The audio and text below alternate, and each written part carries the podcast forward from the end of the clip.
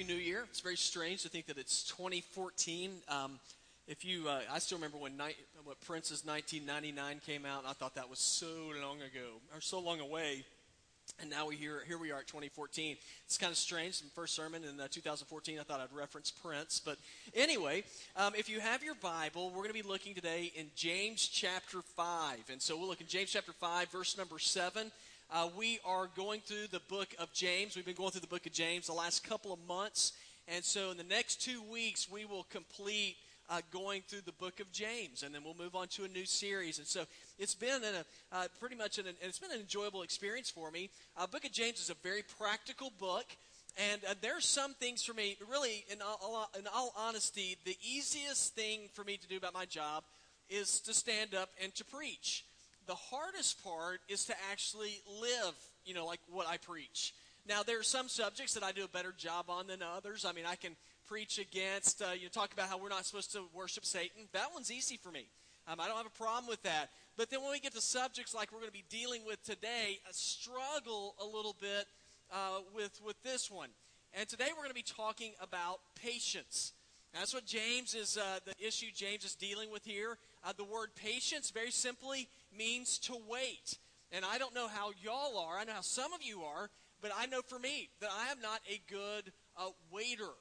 And this is, you know, this is evidence for me. I know that whenever I have like a doctor's appointment, I'm sure some of you are very similar. This would not be true, of course, at Chris Jernigan's office, but just other doctors.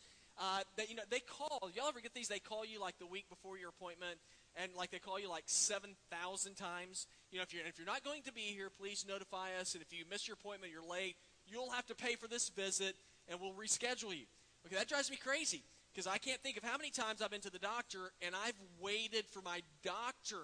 And so I'm thinking about using the same rule, you know, that they use on me, that they're going to end up paying me. And then there's other, you know, probably the king of all places where you have to wait. You know, Disney World. Uh, I don't know how many of y'all like to go to Disney World. I mean, you spend thousands of dollars and you go down there and ride three rides and stand in line for 12 hours. And so as I was thinking about patience and waiting, I thought about a whole lot of things I could say. I can get, I'm already kind of feeling like I'm getting on a griping roll here, and so I'm going to go ahead and stop while I'm ahead. But, uh, but patience is something that's probably difficult for a lot of us. And a lot of us have a hard time waiting because we like things to happen according to our schedule. You know, we like things to happen according to our plans. But as you get older and as you go through more and more life, you begin to understand that life does not always end up following your schedule. And so when that happens, the question is well, then what am I supposed to do? Well, that's where the book of James is helpful for us. It's a very practical book. Uh, we've gone through some of the practical things of the last couple of months that it's talked about. It's talked about uh, the, the, importance of our speech. It's talked about the, the power of your words. And then as you look through the book of James, you'll see that he also talks about the importance of not showing favoritism. And he talks about how we can deal with temptations. And then he gets into a really touchy arena here. And then he begins to talk about the importance of being patient, the importance of us waiting. And what's sort of convicting for me is that while I'm not good at patience, the Bible teaches us that a distinguishing mark that a person is a follower of God is that their life will be marked with patience. And we're told in Galatians 5:22 it says the fruit of the spirit is love, joy, peace, patience, kindness, goodness, faithfulness, gentleness, and self-control. Now I look at that list and I think that's a strong list. It'd be nice if patience wasn't in there. You know, along with goodness and maybe kindness, then I think I might have it licked. But it's it's just a part, it's a it's a demonstration that you're a follower of God of having patience. And so it points out to us today in our scripture that patience is an important characteristic in being a follower of God. And one thing that I like about what James says all throughout his book is he lets us know that hey, it's not easy. Being a follower of Jesus is not easy. As a matter of fact, a lot of the things that God calls us to do goes against our nature. Our nature is to be self centered. Our nature is to think that the world revolves around us. And then James comes along and throws a monkey wrench into all that. And in James chapter 5, verse number 7, we'll look there, and you can look it up if you'd like to, or you can look at the verses on our screen in just a few moments. But uh, just a little background information. The people James was writing to were people who had at one point lived in Israel. Uh, they were forced out of their country through various reasons. The main one was persecution. And so they're now living in a lot of different countries, nearby countries. And just because they were living in a new place did not mean that life was better for them. Uh, many of them were they were they're being blackballed from jobs because now you know, they were strangers in a new place. You know they were invading somebody else's property, somebody else's land. Uh, others were undergoing physical persecution. And as you go through the book of James, you find out that even the people themselves were arguing with one another. And so James brings up the subject of patience. He says, Guys, you need to be patient. Now, I'm sure with all the stress that they were undergoing, all the difficulties that they were facing in their lives, the last thing they wanted to hear was somebody say, I've got the solution to all your problems. Be patient. Now, that sounds good. And if it's true, the question I have is then why do so many of us struggle with patience? Why do so many of us struggle with waiting, as that word means? Well, I think today in our text we can see a few reasons why patience can be rather difficult, why it's difficult to wait. And one of the reasons why it's so difficult for us to wait is when circumstances are against me. You know, I don't enjoy waiting for something whenever things aren't going my way.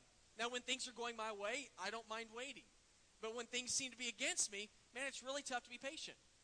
Uh, look with me in verse number 7. It says, Therefore, brothers, be patient until the Lord's coming. See how the farmer waits for the precious fruit of the earth and is patient with it until it receives the early and late rains. You also must be patient. Strengthen your hearts because the Lord's coming is near.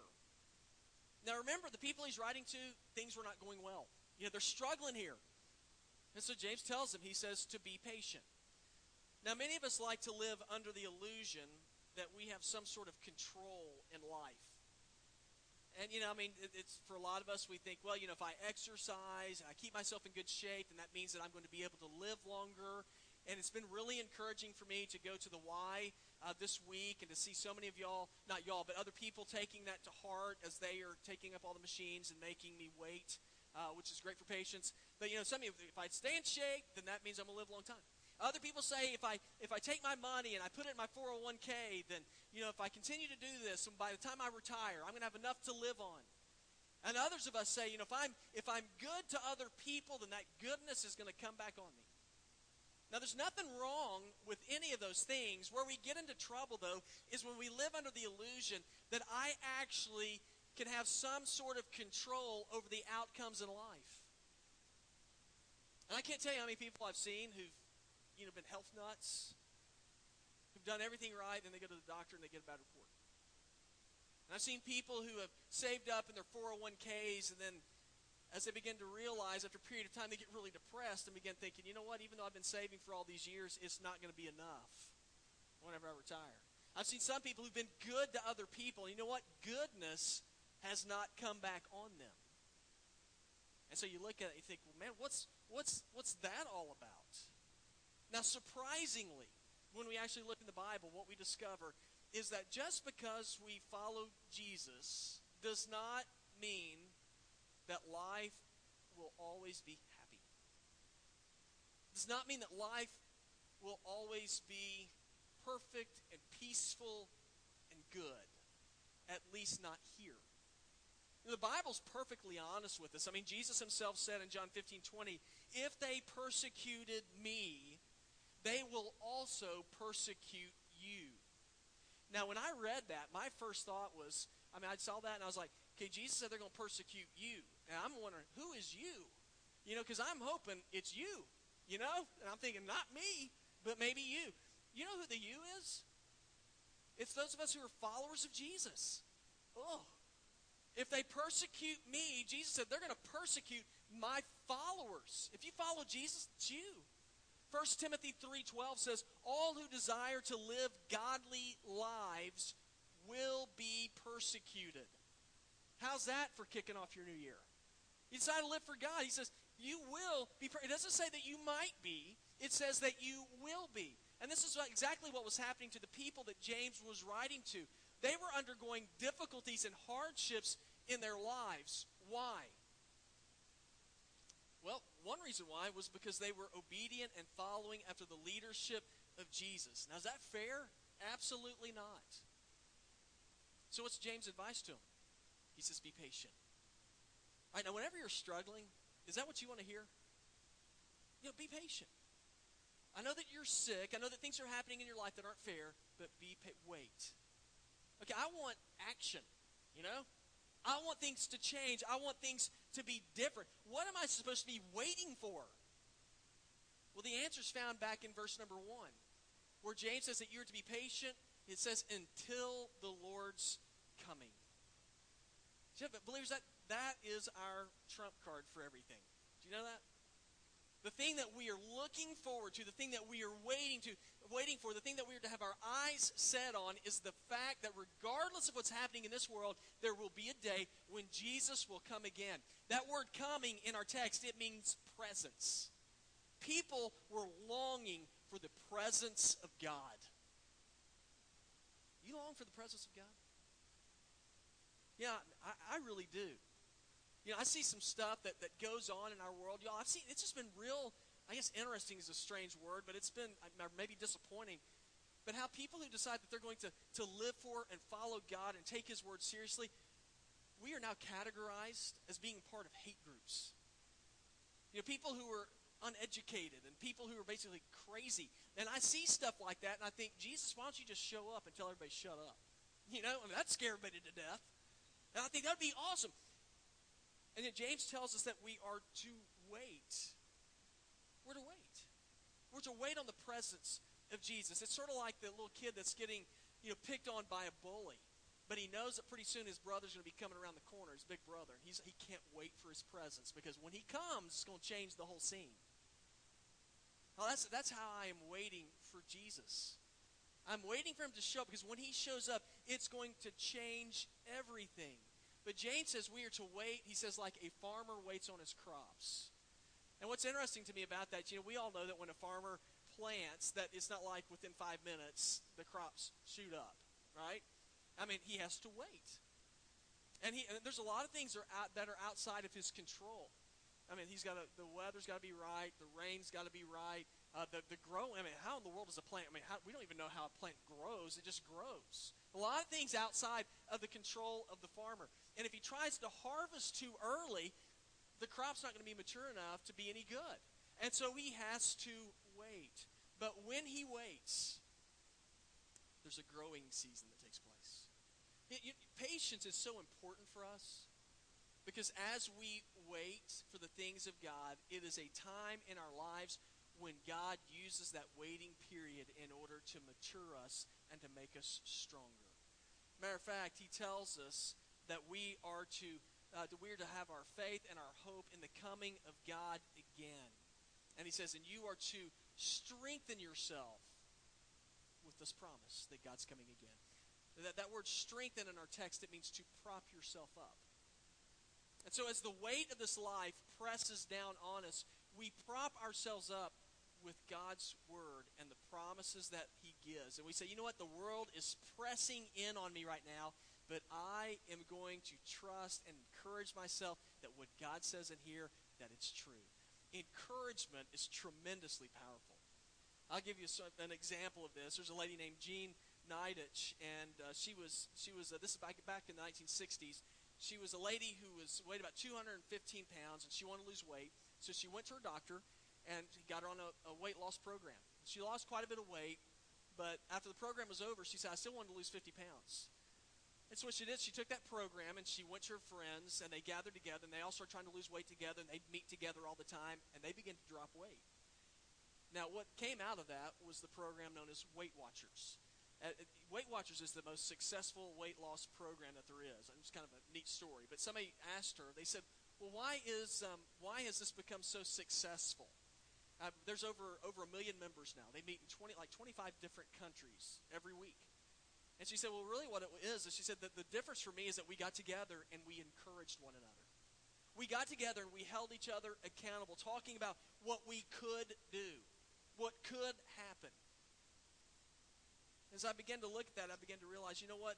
God has given us His Word to be the encouragement for us as we're waiting. To say, you know what, we, we can hang in there because God is always true to what he says. Now, there's, there's times when it's difficult to wait. It's difficult to wait when circumstances are against me. You know, when things aren't going my way, man, it's hard to wait. But it's also difficult for me to wait when people annoy me. Okay? It's difficult to wait when people annoy me. And, and that's not just true for me, that's true for you. Now, look with me in verse number 9. It says, Brothers, do not complain about one another, so that you will not be judged. Look, the judge stands at the door. Brothers, take the prophets who spoke in the Lord's name as, as an example of suffering and patience. Now, the beginning of verse number 9 again, it says, Brothers, don't complain about one another. Previous verses, he talked about how there had been some conflict and you want to be a good witness to people who are outside the faith. Now, I, I understand that one. You know, if we don't have the same values and the same morals, you can see how people are going to kind of have they're going to have conflicting interests. James is talking here to people inside the faith. He said, of all people who shouldn't be bickering and fighting with each other, it's, Christians. Now, I, know that we all sit there and say, well, surely that doesn't happen. You know, surely all Christians get along. But y'all, here's the deal. You know, people, we just sort of grate on each other's nerves, don't we? I don't care how good of a friend you are. If you're with each other for a long time, you're eventually going to get on each other's nerves. Could be maybe maybe it could be something as simple as maybe when they speak to you, they get in your personal space. It drives you crazy. Uh, it could be that when you tell a story, maybe they're always trying to one up you. Here's what James says. James, I don't care what's going on. James says you are not to complain about one another. He says you are to be patient with each other. I mean, what kind of a testimony does it give if we can't even be patient with people who are on the same team? You know? I mean, I, have grown up in the church my whole life. I've been a youth pastor before. There have been times when I have seen people at war with one another, you know, who are Christians. Now, I know y'all have never seen that before, but I've seen it. And they're, they're fighting and they're bickering with each other, and then it's crazy. They're like, I don't know why anybody doesn't come to church. Well, it's because you're fighting, you know, you moron. I mean, who wants to who wants to show up and be with a group of people who can't even get along together, who don't enjoy each other? Now, when I look at our text, I I begin to ask myself a question. How can I how can I hold myself accountable and not being so annoyed with people? Being so thin skinned, I just let anything bother me. Well, verse number 9 should help me. It says, Look, the judge stands at the door. Who's the judge? Jesus. Now, what's he doing? Well, 2 Corinthians 5.10 says, For we must all appear before the judgment seat of Christ, so that each of us may receive what is due us for the things done while in the body, whether good or bad. Now, what this means is God is watching you and me. Now, that sort of makes things a little bit different for me. God is actually paying attention to how I live. He's got his eye on me in the way that I treat other people. And you know, it's easy for me to sit back and to gripe about people, to gripe about how somebody's bothered me, how somebody's annoyed me. And yet, the question I'm trying to ask myself is what about me? How many people do I annoy? How many people um, have, have, have I gotten on anybody else's nerves? And I know for y'all, no but there's somebody out there where I have. You know, and I began to ask myself these questions. And, and I think we, we need to begin to ask, well, how does God, how has God dealt with people who were difficult, who were annoying? Romans 5 8. Says, God demonstrated his own love towards us in this, in that while we were yet sinners, Christ died for us. The fact is, there are going to be people who annoy us. The fact is, there are going to be people who get on our nerves. But if we lash out against them, if we cut them off, if we decide we're not going to take our relationship with them any further, I'm afraid there's a lot of blessings that we're going to end up missing out on because we've decided to quit and not be patient with others. You know, when, whenever we don't see something through, we miss out. I think a good example of this is in the uh, 1800s during the gold rush. There was a man from Maryland who packed up and he went to Colorado went out there and he bought some tools and he began to dig for gold. He ended up striking gold and he, but he needed more equipment to get more and more of the gold out. And so he covered up his find. He went back to Maryland and he got his family and friends to buy in to what he, he said, listen, this is true. You just got to come with me. They bought in. they gave him money, and they all went out to Colorado, and they began to dig. And sure enough, they, they got more and more gold out. They got enough gold to cover their expenses, to cover their equipment, but after digging for several months, they, they no longer hit gold. After trying to stick around for a couple more months, they finally gave up. They sold their equipment for $500, went back to Maryland.